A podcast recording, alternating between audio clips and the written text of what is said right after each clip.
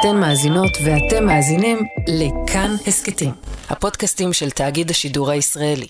היי, אתם על ההסכת שאין לומר את שמו. אני שיר ראובן, ואני דור סהרמן, ואנחנו קוראים את כל ספרי הארי פוטר מההתחלה ועד שהתאגיד יפסיק אותנו. והיום אנחנו כמובן בספר השביעי, קוראים את פרקים 12, 13 ו-14, קסם הוא כוח, הוועדה לרישום בני מוגלגים והגנב. איך הרגשת?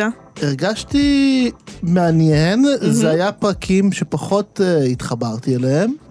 לא שנאתי, כי קשה למצוא פרקים ששנאתי, כן. אבל uh, בסדרה הזו, אבל uh, קצת תקועים. אני הרגשתי שכאילו, שיש איזושהי תקיעות ושהיא מפצה עליה ממש באקשן. כן, כאילו שיש נכון. אקשן, האקשן הטהור הוא מדהים. לא, האקשן, לראות את זה, אני לא זוכר אם זה, איך זה הופיע בסרטים, כי אני בקושי ראיתי את הסרטים. אבל, אבל לדמיין את זה עכשיו, לקרוא את זה מילה במילה בקריאה צמודה, זה היה חוויה כן. מרתקת מהבחינה הזו. לגמרי. אבל אבל, מבחינת אה, תקיעות, יש נתקענו. תקיעות. אבל יש גם דברים יפים. נכון. ואני אקרא באמת מסוף הפרקים האלה, תמיד אנחנו קוראים מסוף הפרקים, שם נכון. נמצאים הדברים היפים. כי חילקת את זה טוב. ואני אקרא מתוך uh, קסם וכוח.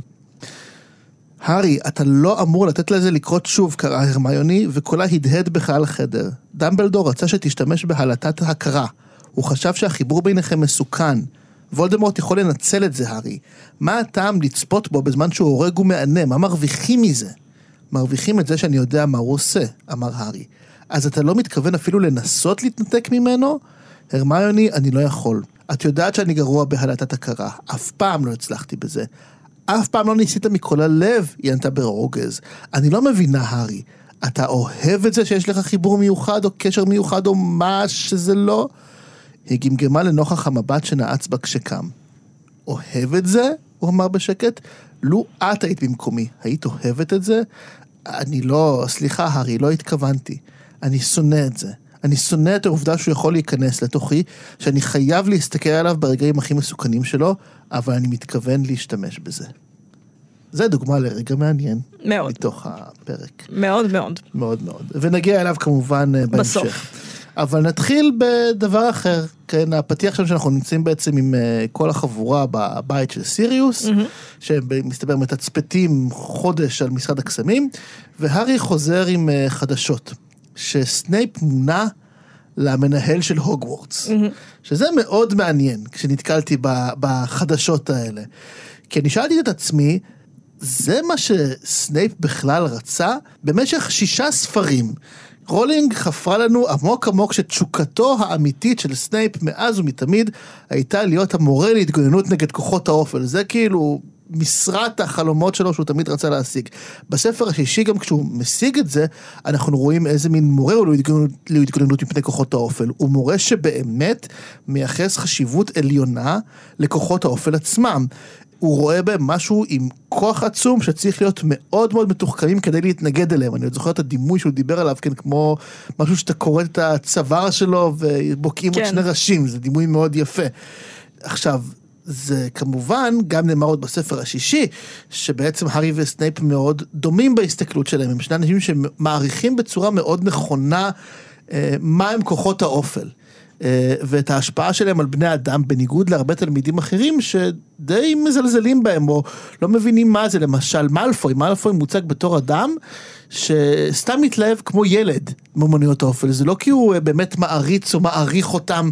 הוא מבין או אותן. מבין אותם, הוא כמו ילד שמסתכל על, על משהו עם. כוח. לכן גם ברגע שהוא באמת נכנס אגב לתוך התחום הזה, הוא הופך להיות אוכל מוות, אנחנו רואים כמה הוא פגיע, וכמה הוא באמת לא היה מוכן לקחת חלק בשום דבר כזה. כי הוא לא מבין את זה. בדיוק. הייחוס המשפחתי שלו גרם לו להאמין, אה, אני בצד של אמנויות אופל, אני בצד של אמנויות כן. אופל. לא, אתה לא מבין את זה בכלל. בכלל. וגם הארי וגם סנייפ. סנייפ אנחנו נגיע אליו, אבל כן. גם הארי שבהחלט נפגע מהצד הזה של אמנויות האופל, מבין שזה דבר שצריך לכבד. בדיוק. זה לא כאילו בחצר של הבית שלך אתה משחק בזה. בדיוק. עכשיו, אה, והיו אגב כמובן גם מורים כמו אה, קווירל ולוקהרט ואמבריד שלא הבינו בכלל מה זה כוחות האופל או מה החשיבות שלהם. אה, לעומת זאת אה, לופין ובמידה מסוימת גם פייק מודי וגם סנייפ אלה מורים שבהחלט מבינים את הכוח של אה, אומנויות האופל וזה לא מקרי ששניים מתוכם גם לוקחים בזה חלק בצורה כזו או אחרת. הייתי אומר ש... סנייפ באמת גם קשר את גורלו בכוחות האופל, כמו גם הארי כמובן, וגם לופין אגב, כמתנגד לעניין הזה, וזה מעלה את השאלה. עכשיו כאילו, כל זה, למה סנייפ רוצה להיות המנהל של הוגוורטס? שישה ספרים לא ראינו שום שאיפה של סנייפ להיות המנהל, ואלוהים יודע שזה אדם שלא בדיוק מסתיר את השאיפות שלו. נכון. זה לא אדם ששומר עמוק בלב שלו את רגשותיו הכמוסים ביותר. כאילו, אנחנו נגלה שהוא שומר משהו, אבל, אבל בגדול זה לא אדם ששומר בבטן. נכון. אה, הוא לא רצה להיות מנהל, כאילו אז באיזה קטע הוא הפך להיות מנהל. ואני חושב שזה באמת קטע שבא להדגיש לנו עד כמה סנייפ הוא עושה דברו של וולדמורט בקטע הזה. המינוי שלו למנהל לא בא לספק את תאוותיו האישיים או לקדם את עצמו, אה, כן, לתפקיד החינוכי הרם ביותר. זה, אני משוכנע לגמרי שזה משהו שוולדמורט הטיל עליו, אמר לו סבבה, אתה תומך שלי, אתה תהיה המנהל. בלי קשר למה שאתה רוצה. וזה אגב העלה לי עוד קטע קטן בהקשר הזה, שאנחנו רואים שגם הארי רון והרמייני שואלים מה יעשו המורים האחרים, כן, מה יעשו פליטיק או מגונגל, כאילו, למה הם נשארים שם בעצם? Mm-hmm. שזה לא יעזור, בספר הזה כל הזמן נעלה את השואה, כי זה פשוט כבר מוזכר כל הזמן, זה מעלה בדיוק, אני חושב, את השאלה, האם אה, כשהנאצים באים, האם אתה תהיה היודנראט או המחתרת?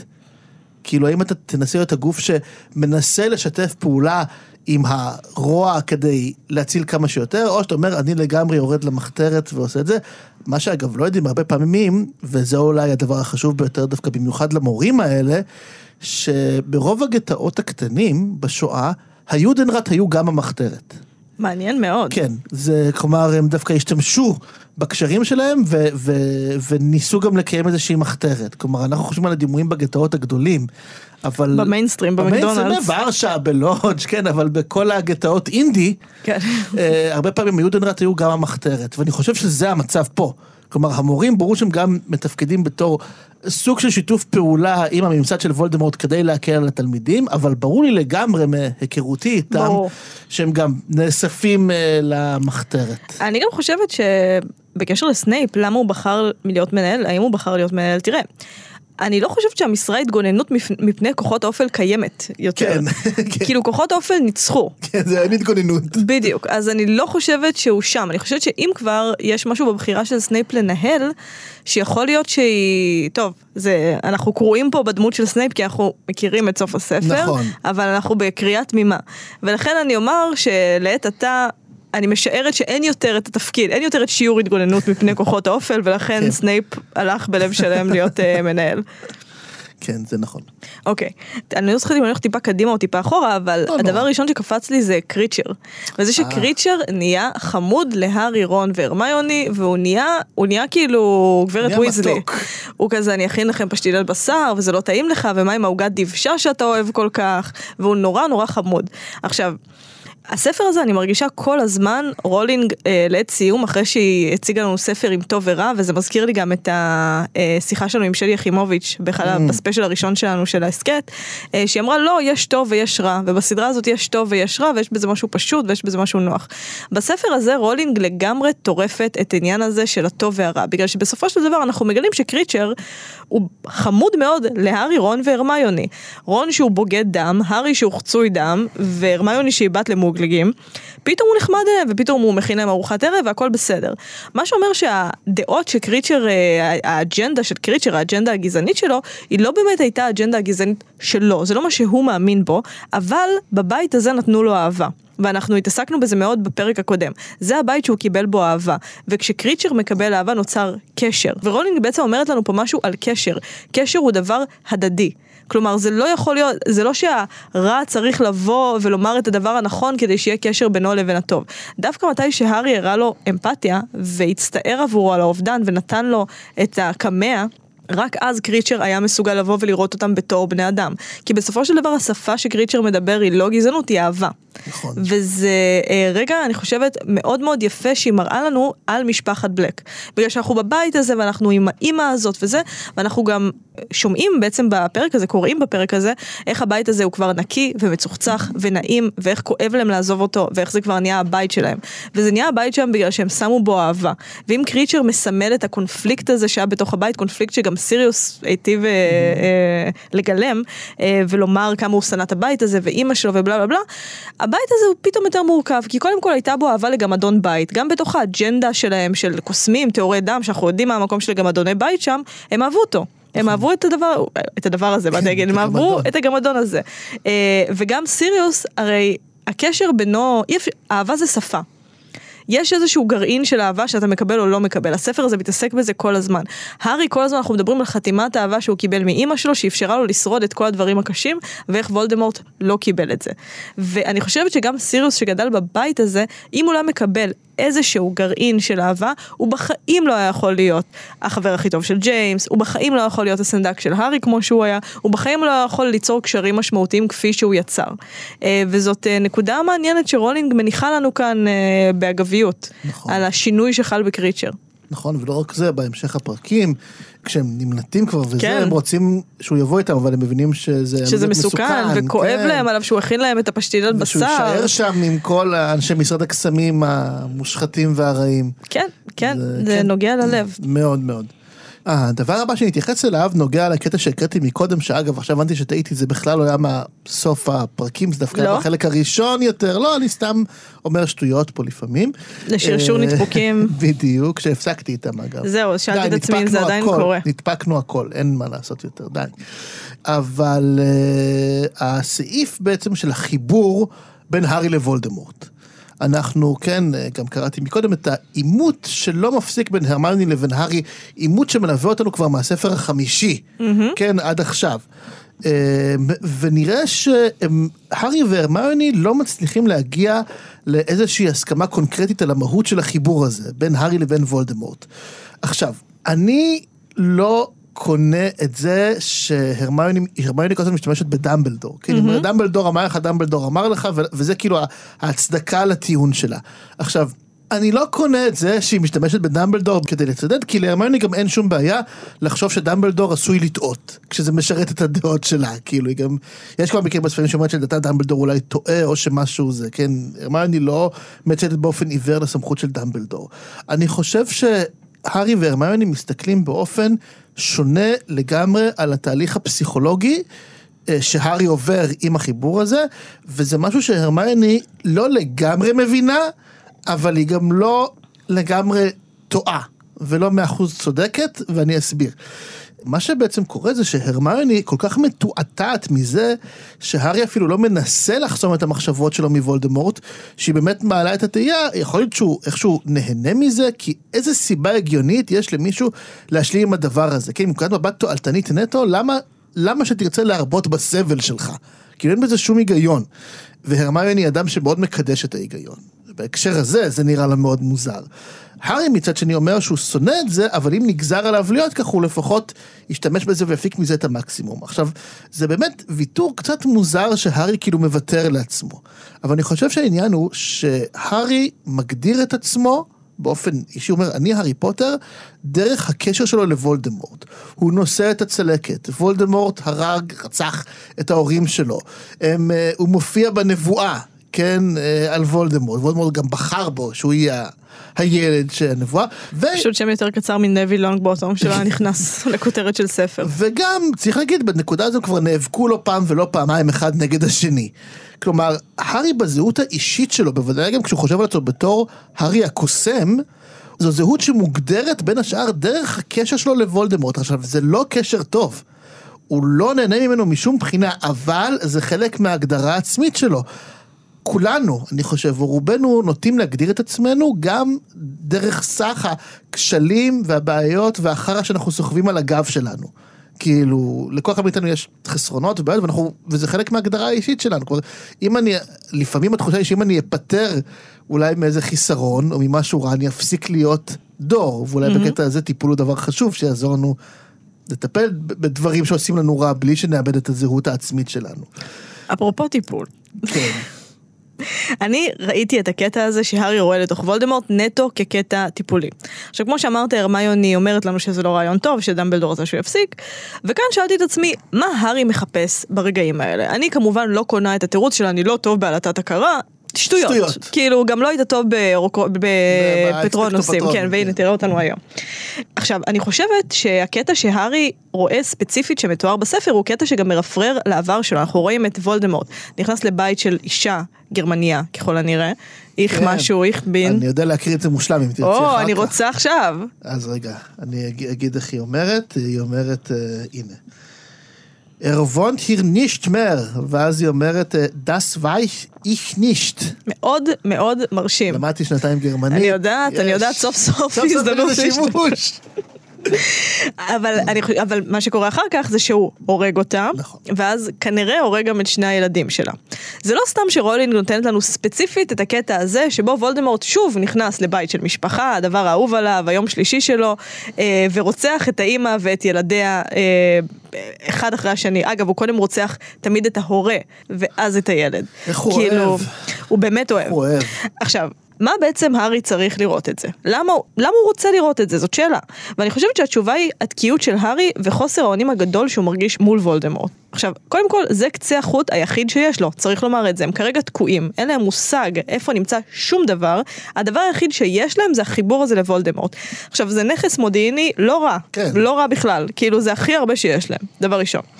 דבר שני, שאלתי את עצמי מה רולינג מנסה לומר לנו כאן. כאילו, היא מנסה לומר לנו קודם כל שזה ערוץ שאי אפשר לסגור. בסופו של דבר זה ערוץ שאנחנו יודעים שהוא לא טוב, אבל שאי אפשר לסגור אותו.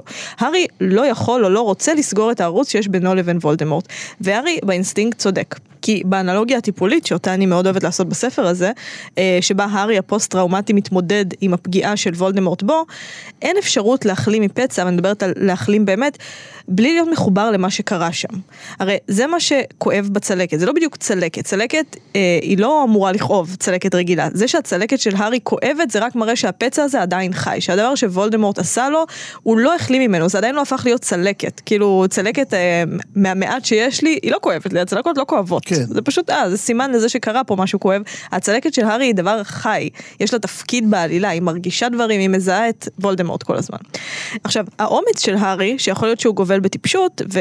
שיש בו גם המון עצמאות בגלל שהוא אומר סבבה שדמבלדור אמר אני בוחר נכון. לעשות פה משהו הארי גם למרות שכאילו החברים שלו מאוד מבקרים אותו ואומרים לו שהוא לפחות רון מבקר אותו הרמיוני לא ברור מה דעתה שהוא לא מנהיג את זה כאן הוא מגלה בפרקים האלה מנהיגות קודם כל כן. הוא אומר אני הולך להשתמש בערוץ הזה זה מה שיש לי לא אכפת לי שדמבלדור אמר שזה לא בסדר וגם מתי שהם חוששים להיכנס למשרד הקסמים הארי אומר זה יקרה מחר כי אנחנו לא יכולים להתמהמה עם זה יותר הגיע הזמן לצאת לפעולה אלה תכונות של מנהיגות, אלה תכונות של מנהיג, קודם כל. עכשיו, אה, אם נחזור אה, לענייננו, בגלל שמבחינתי זה ספר שכידוע עוסק בטיפול, אחד הדברים שפרויד דיבר עליהם בהקשר הזה הוא שהרבה פעמים קורים לנו דברים רעים, ולדברים הרעים האלה יש תגובה בנפש שלנו, כלומר אנחנו מגיבים. לצורך העניין, חייל שהיה בשדה הקרב וסובל מפוסט טראומה, כנראה ייבהל מפיצוצים. מדלתות נטרקות או מרעש של פיצוצים ברחוב. עכשיו, פרויד אה, אמר ש... כל עוד הטראומה היא במודע, כל עוד אנחנו יודעים מה קרה שם, אפשר לטפל בזה. לצורך העניין הייתי בשדה הקרב, אוקיי, אנחנו יכולים לדבר על זה. העניין הוא שלפעמים הנפש נאלצת להדחיק את הדבר הרע שקרה, ואז מתחילה בעיה, בגלל שאם אני, קרה לי דבר רע. והדחקתי אותו לגמרי ללא מודע, ואני לא זוכרת שהוא קרה. כי האגו היה צריך לשמור על עצמו, והייתי כזה, אה, אוקיי, אז אני לא יכולה לדעת שזה קרה לי, זה פשוט יהיה שם, אבל הנפש עדיין מגיבה. אבל עדיין, לצורך העניין, אני קופצת מפיצוצים, אז קשה לטפל בזה. אז לכי תטפלי בזה, כי זה לגשש בה, אנחנו מחפשים כן. משהו שנעלם. אני, הפצע לובש את גלימת ההיעלמות. אה, ואני חושבת שהגדולה של הארי כאן, והגדולה שלו, וה... אני לא יודעת אם גדולה, אבל יש כאן אומץ מאוד מאוד גדול, וזה גם נוגע לשאלה שלך על הסבל, למה שהוא ירצה לסבול. הארי מבין באינסטינקט מאוד מאוד נכון, שאם הוא רוצה להתגבר על הדבר הזה, להתגבר על מה שקרה לו עם וולדמורט, כי הספר הזה, בסופו של דבר אפשר גם להסתכל עליו כעל ספר שעוסק בהחלמה, כעל ספר שמאלץ את הארי להתמודד עם הדבר שקרה לו ולראות מה יקרה, בסופו של דבר. אי אפשר יותר לנצח בקרבות קטנים, ניצחת בקרבות הקטנים, זה הקרב הגדול, האם אתה הולך להתמודד עם הדבר הזה או לא. אה, והארי בוחר להשאיר את הערוץ הזה פתוח בגלל שהוא לא ידחיק את זה, הוא לא יסגור את הערוץ הזה, הערוץ הזה יישאר פתוח כי רק ככה הוא יכול להגיע לאיזשהו אה, אה, השלמה עם הדבר הזה או להגיע לאיזשהו, אני לא יודעת אם השלמה אבל הייתי משתמש במילה החלמה בסופו כן. של דבר. אני חושבת שההתעקשות של הארי היא קודם כל להשאיר את הערוץ הזה פתוח כי אם הוא יסגור את זה, את הערוץ בינו לבין וולדמורט, יש סיכוי שהוא אף פעם לא יצליח להתגבר על מה שקרה שם. עכשיו, חוץ מזה, אני חושבת שזה גם נותן לנו עוד טעימה מנושא שנגענו בו אה, בספר השני, שזה האינטימיות הגדולה שיש בטראומה. כלומר, הערוץ שפתוח בין הארי לבין וולדמורט, הוא ערוץ מאוד מאוד מאוד אינטימי. עכשיו, אז אנחנו נכון. דיברנו על זה, ש... על זה בהקשר של דחשננית, וזה שהארי דובר את השפה של וולדמורט. כאן אנחנו מבינים שיש כאן משהו, הרי בסופו של דבר, מה זה היכרות אינטימית עם אדם, אנחנו בדרך כלל מייחסים את זה אה, לקשר טוב. כלומר, ברגע שאני בקשר מאוד אוהב, מאוד קרוב עם בן אדם, אני מכירה אותו היכרות אינטימית. מה שהארי חווה כאן זה איזושהי היכרות אינטימית, יחסים אינטימיים שלא הרבה מכירים. שזה בעצם, גם כשמישהו מתאכזר אליך, כמו שוולדמורט התאכזר להארי, הוא מכיר אותו בצורה מאוד מאוד מאוד אינטימית. עכשיו, היה לנו את זה אה, בכל מיני, בספר השישי בעיקר, נכון. מתי שהארי אמר, מאלפוי, וולדמורט הטיל על מאלפוי את המשימה, ואמרו מה הוא צריך את הילד הזה, והארי ידע, באינסטינקט, אפילו אם כן. הוא לא ידע להסביר את זה, הוא אמר, הוא צריך את הילד הזה, יש לו סיפור, יש לו קטע עם ילדים, יש לו משהו עם ילדים, יש לו כן. משהו עם משפחות, הוא הבין את זה אינטואיטיבית. אני חושבת שגם כאן החיבור הזה מראה לנו, רולינג בעצם מראה לנו, הפגיעה של וולדמורט בהארי וכמה שוולדמורט פלש להארי זה לא חד צדדי, גם הארי פלש לוולדמורט. יש שם משהו בדבר הזה, בזה שכאילו הם שניהם היו חלק מהמעשה המאוד מאוד אלים הזה משני הקצוות שלו, שזה קשר את הגורל שלהם אחד בשני ועוד נגיע לזה, כמה שנגיע או, לזה. איך נגיע לזה. טוב, ומזה אני מגיע למשרד הקסמים עצמו. או, מסיבה. ל, ל, כן, לכניסה שלהם. עכשיו, כל הסצנה שלהם במשרד הקסמים זה, זה פחד אלוהים אחד גדול. ממש. עכשיו באמת אנחנו בהסכת הזה יש מי שמחפש יש אשכרה גרפים שמראים כמה זה לוקח לנו לרפרר לשואה ולנאצים כאילו יש זה. או, אבל, הנה, גם אה, אני... אה, אבל לא יותר, הספר השביעי הוא באמת, היא פשוט מגישה לנו את זה על צלחת, כאילו זה, זה הדבר, כי בעצם רולינג מראה לנו, דרך ההסתננות למשרד הקסמים, היא מראה לנו איך פועל משטר גזעני, טוטליטרי על מלא, כולל כל האימה שנלווית אליו, כן? כיסאות ש, ש, שבעצם מורכבים ממוגלגים, שזה מכוערים כאילו, גם, זה הכי תעמולה שזה- נאצית. שזה כאילו כמו הש- השמועות שהכינו אה, סבון מיהודים בשואה וכאלה. אה, התחקירים שעושים על הבוצדמים עם סוהרסנים בכל מקום. בוא, כל. so called משפטים והתחקירים האלה זה רפרור ברור למשפטי הראווה של סטלין כאילו שהיו כל כולם אה, הצדקה לפרנויות שלו והניסיון שלו לאחוז עוד יותר בשלטון. בעצם רולינג מכניסה אותנו לתוך סיוט. זה, זה ממש סיוט בכל היבט, כאילו, המחשבה על אה, ארתור ויזלי, המסכן שצריך כל יום, זה מקום העבודה שלו עכשיו, הוא כאילו עובד בתוך המקום הנוראי הזה, אה, באמת רחמים. אה, עכשיו, מה שמעניין זה שכמובן, הארי, רון והרמיוני צריכים להיכנס עם שיקוי פולימיצי ולהתחזות שלהם, פה השיקוי פולימיצי נשפך אה, כמו נהר, יש ממנו הרבה מסתבר. כן, כמה התקשינו ליצור אותו בספר השני, זה וואו. הסיוט, ופה זה כאילו יש, יש ליטרים. באהלן, אהלן. יש ליטרים. אה, אבל זה כן היה שימוש נכון בעיניי, כי אה, הוא בעצם... הארי רון והרמיוני מתחזים לאנשים שעובדים במשרד הקסמים, ואז רולינג נותן לנו את ההצצה הכי טובה, לראות איך דרך העיניים של האנשים האלה, כי כולם מתייחסים אליהם בתור עובדי משרד הקסמים, אז אה, איך דרך האנשים האלה אה, פועל המנגנון הזה. למשל, רון שמתחזה לעובד תחזוקה, זה מסתבר שזה עובד תחזוקה, שאשתו נמצאת עכשיו תחת תחקיר מאיים וכנראה עומדים להרוג אותה או משהו כזה, והוא וכל המשפחה שלו נמצאים בסכנה. כלומר אנחנו מגלים את הצד הזה של המשטר.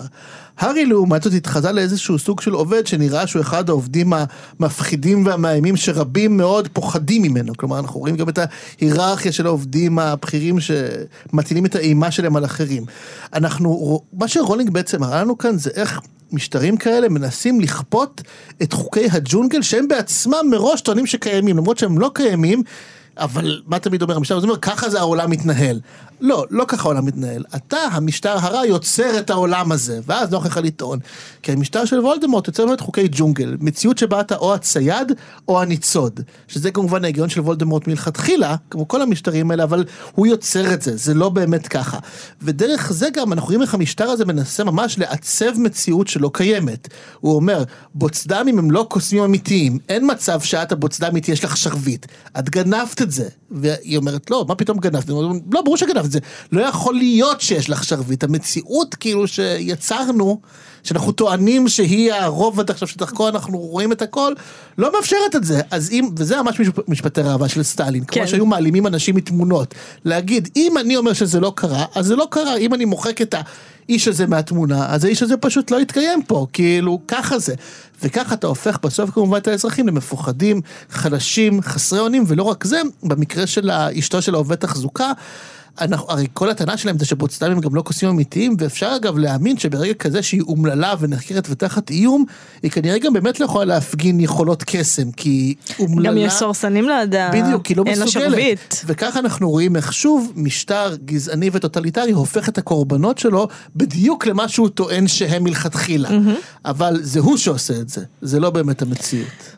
הטרור גם שהוא מפעיל זה הניסיון לאכוף איזושהי תיאוריה שאתה המצאת, הניסיון לאכוף אותה על המציאות, ואני חושבת שבגלל זה חוסר האונים הוא נורא נורא גדול, בגלל שאתה הרי יודע שזאת לא המציאות, בדיוק. אבל אם זה איזושהי הזיה של מישהו, איך אני יודעת מתי אני בחוקים או לא בחוקים. בדיוק. ובגלל זה זה גם הולך טוב, דיברנו על זה בהקשר של אמברידג' ובהקשר של אה, כפייתיות, לגמרי. ונחזור, אה, מי שרוצה האזנה נוספת לפרק 5, לספר החמישי, לא לפרק 5. אני גם מתייחס למשרד הקסמים, קודם כל אנחנו רואים שהוא השתנה לגמרי, וכמה קל לשנות את מה שטוב. כלומר, משרד הקסמים מייצג את הסמכות שעליה גם הארי וגם דמבלדור לא סמכו מתחילת הספר. וההתנגדות של הארי ודמבלדור אה, למשרד הקסמים, אפשר היה לומר שבתחילתה, עם פאג' בספר הרביעי נגיד, או זה שדמבלדור אמר שהוא אף פעם לא רצה להיות שר הקסמים, בספרים התמימים, בספרים הראשונים הייתי כזה, אה אוקיי, טוב, זה לא מעניין אותו, רוצה להיות מחנך, איזה בן אדם ערכי. וכאן הרגשתי שרולינג נותנת לנו אה, תשובה אחרת. כי הסמכות לא תמיד מייצגת את מה שטוב. כי הנה וולדמורט השתלט על משרד הקסמים, ופתאום הפרקטיקות או האג'נדות הכאוטיות שלו, שהרפרור שלהן, כמו שאמרנו, כמובן תורת הגזע, פתאום הן מעוגנות בפרקטיקות חוקיות, וזו הסמכות. כלומר, חוקי הג'ונגל, פוצדמים, סורסנים, מי אתם, פתאום זה החוקים. אנחנו רואים גם שיוצאים שומעים גם על העיצוב שלהן, של מטאפורות נאציות לגמרי, וזה אלון שיוצא מטעם השלטון. וזה בדיוק כמו שבגרמניה הנאצית, התחלנו, ברגע שהשלטון התחלף, פתאום ההגדרה למה זה נכון ומה זה טוב התחלפה, המוסר התחלף. ורולין קודם כל מראה לנו כמה זה גמיש, כמה זה גמיש לשנות את האג'נדה. משרד הקסמים נפל, נפל לכאורה, כן, נפל, כן. ופשוט החליפו את הדגל. עכשיו הדגל הוא זה, עכשיו הדעות הוא זה, המזרקה שהייתה שם שבעצם ייצגה את עולם הקסמים של ה nineties, איזושהי ליברליות של ה nineties, הקוסם והאדם, הגבר הלבן הוא במרכז, אבל כולם מחזיקים את הידיים ומאוד נהנים מזה שהוא במרכז כן. וכולנו חברים ביחד, זה מאוד nineties. מאוד. ועכשיו זה קוסם וקוסמת יושבים על כיסאות שעשויים ממוגלגים. הנה האג'נדה התחלפה. אבל מסביב לזה, וזה מה שבאמת היה מטורף בעיניי, אנשים עדיין הולכים לעבודה, אפילו כן. ארתור ויזלי. ועדיין כל הדבר הזה משרת פתאום אג'נדה מאוד מאוד אפלה. עכשיו, כשאנחנו רואים את רדיפת בני המוגלגים מבפנים, אנחנו רואים כמה אנשים משנים את האג'נדה שלהם בקלות. כלומר, הוא מדבר על המכשפות הצעירות שכותבות את העלון נגד מוגלגים או נגד בוצדמים. שאלה פשוט אנשים סבירים שהולכים לעבודה ועושים את חלקם שהוא שן אחת בגלגל מאוד מאוד בעייתי. זה כאילו הבנאליות של הרוע פר אקסלנס. מלא. לעומת ארתור ויזלי שברור שהוא שומר על העמדות שלו ואומר אותן באומץ. כאילו עד עכשיו זה גם היה טוויסט מעניין בדמות של ארתור ויזלי, שעד עכשיו ראינו אותו בתור אבא חמוד, ופתאום כזה, אה, האבא החמוד הזה, נכון, הוא אבא חמוד בבית, אבל הוא יזעיף פנים לבן אדם שכולם פוחדים ממנו. עכשיו זה מעניין בגלל שמי שהארי מגלם, סביר להניח שמה שארתור אה, הרגיש, זה מה שכולם הרגישו, כולם הרגישו, אה, הוא איש מאוד מאוד כוחני, ורוב האנשים ביטלו את עצמם בפניו. כן. אבל ארתור ויזלי היה כזה, אתה אפס ואני שונא אותך. כן. כלומר, זה בדיוק האומץ, אני מרגיש את אותו רגש בסיסי והפעולה שלי היא אחרת. מאוד אהבתי את זה. מצד שני, הפרקים האלה גם מבהירים לנו משהו על דמות שאתה לא אוהב, וגם אני לא אהבתי עליה בכלל, אמברידג'. גם יש נקודה עליה. או, מעניין. מאוד, בוא נראה אם אה, זה. אמ, עכשיו, אנחנו דיברנו על זה הרבה שהיא רעה שטוחה, רעה בלי עומק, מעצבנת, בספר החמישי הייתה מעצבנת, וכאן אנחנו רואים איזושהי תמונה מלאה של הדבר הזה. נכון. כי אמברידג' בעצם עומדת בראש הוועדה ששופטת בני מוגלגים ושולחת אותם לאזקבאן, שזה דבר מאוד מאוד מאוד בעייתי וסצנה ממש קשה לקריאה. מאוד. עכשיו, יש שתי אפשרויות כאן. א', זאת הייתה האג'נדה שלה תמיד, היא אישה גזענית, זה לא יפתיע אף אחד, גם ראינו את זה עם המילה שאני לא יודעת להגיד, קנטאורים, איך אומרים את זה? קנטאורים. קנטאורים, כן. אמרתי את זה יפה דווקא. ועכשיו היא סוף סוף יכולה את זה, להוציא את זה החוצה. עכשיו, הדבר השני זה שאמברידג' היא פשוט אופורטוניסטית. שתמיד היא הייתה ותמיד היא תהיה, ואנשים שרוצים להתקדם יאמצו כל אג'נדה. וזאת הבעיה של אמברידג', אין לה אג'נדה, אין לה אמת, האג'נדה שלה היא כל דבר שישרת אותה ויעזור לה להתקדם. כי תחת פאג' היא בחיים לא הייתה אומרת שום דבר כזה, הרי פאג' קרא להרמיוני מיידלה, לאף אחד לא היה אכפת שההורים שלה מוגלגים, זה לא עניין, זה לא היה באג'נדה, והנה עכשיו היא משוויצה דרך שקרים מתביישים בתואר הגזע שלה. עכשיו, האמת היא כנראה איפשהו באמצע, זה כנראה קצת משניהם, היא כנראה גם טיפה טיפה טיפה גזענית, או מאוד גזענית, אני לא יודעת, אבל גם מאוד מאוד רוצה להתקדם. וזה מראה עד כמה אה, הרוע השטחי והלא מנומק של אמברידג', רוע שהוא מאוד אה, קטן, אני חושבת שבספר החמישי אפילו דיברנו על זה שזה רוע שדומה לאנשים שאנחנו מכירים. כן. זה רוע של מאקית בטירונות, אה, כמה הוא מסוכן. כי יותר משהיא רעה, היא אנוכית והיא תאבת כוח. ואלה אנשים שהרוע שלהם הרבה יותר חמקמק. כי הוא לא אג'נדה כמו אצל וולדמורט, אלא נגזרת של זה שהם יעשו הכל כדי לשמור על עצמם. ובאמת יותר קשה להתמודד עם זה, כי אמברידג' בסופו של דבר, בוא נגיד שהיה ספר שמיני, חס ושלום, כן? אבל בוא נגיד שהיה ספר שמיני. האם אמברידג' הייתה באזקבן, או שהיא הייתה מוצאת דרך להיות איזה פקידה בפקידות של משרד הקסמים עדיין? סביר להניח שהיא הייתה עדיין בפקידות, סביר להניח שהייתה מצליחה למצוא את דרכה נכון. פנימה. וזה הרוע שהרבה יותר קשה למגר. זה לא רוע שאתה, זה או אני או הוא נחיה, לא, זה רוע שיש אותו, זה לכלוך שיש תמיד. אז כתבתי מאוד דומה אלייך, כן. אז אני לא אחזור, אני רק אוסיף כמה דברים, קדימה. כי, כי לגמרי, כלומר, כתבתי ממש מה שאמרת, שהיא הייתה דמות שפחות אהבנו, ו... אבל כאן אני חושב שהחזרה שלה היא כן מוצדקת, היא כן מירה דברים לגמרי, אנחנו רואים שהיא לגמרי פשוט מכורה לכוח ולשררה, יש פה הבחנה יפה של רון, אני חושב, אה, לא זוכר אם זה רון, לא, הארי אמר את זה בעצם, הוא אמר ש... הוא בטוח כמה היא נהנית, שיש לה פשוט הכוח לקבוע בעצמה חוקים ואז היא אוכפת אותם. זה מה שהאישה הזו אוהבת לעשות כל יום, לקבוע חוקים ולאכוף. אנחנו גם, אגב, היה מונח באמת, אפרופו פוסט השואה, של מה שנקרא רוצחים מאחורי שולחנות הכתיבה, כמו אייכמן וכולי, וזו בדיוק אה, אמברידג'. אמברידג' כנראה בעצמה לא תהרוג אף אחד. אה, הוא לא יודע אפילו עד כמה היא קוסמת מוכשרת בהכרח, אבל uh, היא רוצחת מאחורי שולחן כתיבה, יש לה, אנחנו רואים, יש לה כמובן תיוקים עם שמות של כל הקוסמים, כן, והדירוג שלהם, וזה, זה בדיוק הרוצח מאחורי שולחן הכתיבה. היא לא תלכלך את הידיים שלה בעצמה. אה, בדברים האלה, אבל היא לגמרי תהיה חלק מהמנגנון, ואפרופו באמת ההערה שלך, אז זה בדיוק איך משטרים אפלים צומחים, כלומר, אי אפשר שכולם יהיו אה, באידיאולוגיה הקיצונית ביותר וכולם, זה לא עובד ככה, אידיאולוגיה קיצונית, קוראים לזה ככה כי היא אכן בקיצון, היא, היא בקצה מסוים, אבל צריך הרבה מאוד אנשים אחרים שיזרמו עם המנגנון הזה, וייהנו מהשררה שלו וזה יבוא להם בטוב, ואפרופו ההערה שלך, אכן, אנחנו יודעים שלצורך העניין בגרמניה הנאצית, בתהליכי הדנאציפיקציה, אז באמת כאילו, את ראשי המשטר אה, שמו במשפטים וזה, אבל כאילו כל הפקידות, כל הזה, היו אולי מאות משפטים, אולי אני חושב כמה אלפים של משפטים, שזה כמובן... כלום. כלום, זה, זה גרמניה מדינה ענקית, זה כלום ושום דבר.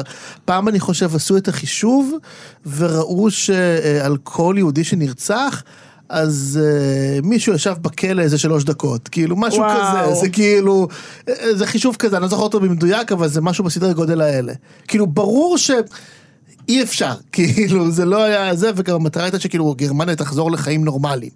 אז ככה הם עשו את זה. אז כן, אני מסכים איתך לגמרי, אין לי שום ספק שאנשים כמו אמברידג' מהר מאוד טיטאו יפה מאוד את, ה, את מה שהם עשו, וגם המשטרים שבאו אחר כך אמרו, טוב, אני אשתמש באדם הזה, הוא מוכשר, אז כאילו, יאללה, למה לא? אה, יש דוקו מאוד יפה שנקרא חשבון סופי, אה, שמראיינים בו אה, נאצים שהיו בנוער ההיטלראי ושהרבה פעמים שמרו במחנות אה, השמדה, והם אומרים, אה, כן, מה, לא עשינו כלום, זה בסדר, מה, זה בסדר. וגם בהקשר של מה שאמרת של אמברידג' על החוקים שהיא ממציאה, אני כן אגיד שוב את מה שאמרנו בפרק הזה. בספר החמישי, בגלל שהניסיון הוא לאכוף משהו שלא באמת קיים במציאות, ו... הלא מודע שלך או הסמור, או באיזשהו אופן אתה מודע לזה שזה לא קיים במציאות, ככל שזה יותר לא קיים במציאות, אתה צריך באופן כפייתי ליצור יותר ויותר ויותר חוקים ותקנות כדי לנסות לאכוף את הדבר הזה שלא באמת קיים. איזה אישה בלתי נסבלת. נוראית. אני רק אגיד שזה מאוד מאוד אה, נגע לליבי, שיש, שהליהוק שרון קיבל הוא ליהוק של מישהו שאשתו היא בת למוגלגים ושזה, והוא מאוד נכנס לדמות. מאוד. עכשיו, רון הוא לא בן אדם רגיש, הוא לא בן אדם שאכפת לו מהזולת במיוחד, אבל פתאום אשתי, אשתי, וזה היה ממש ממש חמוד. אין הרבה רגעים בסדרה הזאת שאני אוהבת את רון, רון הוא דמות אה, קשה בעיניי. במיוחד בפרקים שעוד כן, נכונו לנו. כן, כן. אז כאילו, זה היה רגע יפה. הוא עשה את זה כי הוא הזדהה כמובן. ברור, בוודאי, בוודאי, הוא יודע שאשתו. תהיה בת, אה, לצער, לצערנו של כולם. כן, שכולנו שיודעים שהארי והרמיוני היו צריכים להיות, למרות שאני גם אוהבת את הארי וג'יני, אתה יודע, גם, אבל אפשר פוליאמוריה. אמ, חס ושלום. אני מסכים. טוב, הנקודה שאיתה אני רוצה לסגור היא נקודה של הידרדרות ואובדן. כי רולינג סוגרת לנו את הפרקים האלה כשהיא מבקשת, ככה זה נראה, אה, לחבוט בגיבורים שלה שוב ושוב. עד שהיה נראה בתחילת הפרקים האלה של השלישייה, יש איזו שגרה נחמדה דווקא. הם בבית של סיריוס עם קריצ'ר שעושה להם ארוחות, הם מתצפתים, זה, הם במידה רבה יכולים להמשיך ככה עוד חודשים. כאילו במציאות שהיא סך הכל די סבירה. אבל הם מאבדים הכל. כלומר, הם הצליחו להשיג את הקמע, אבל אה, הם מאבדים את הבית. הם מאבדים את קריצ'ר, רון מגוזרר ונמצא בסכנת חיים של ממש.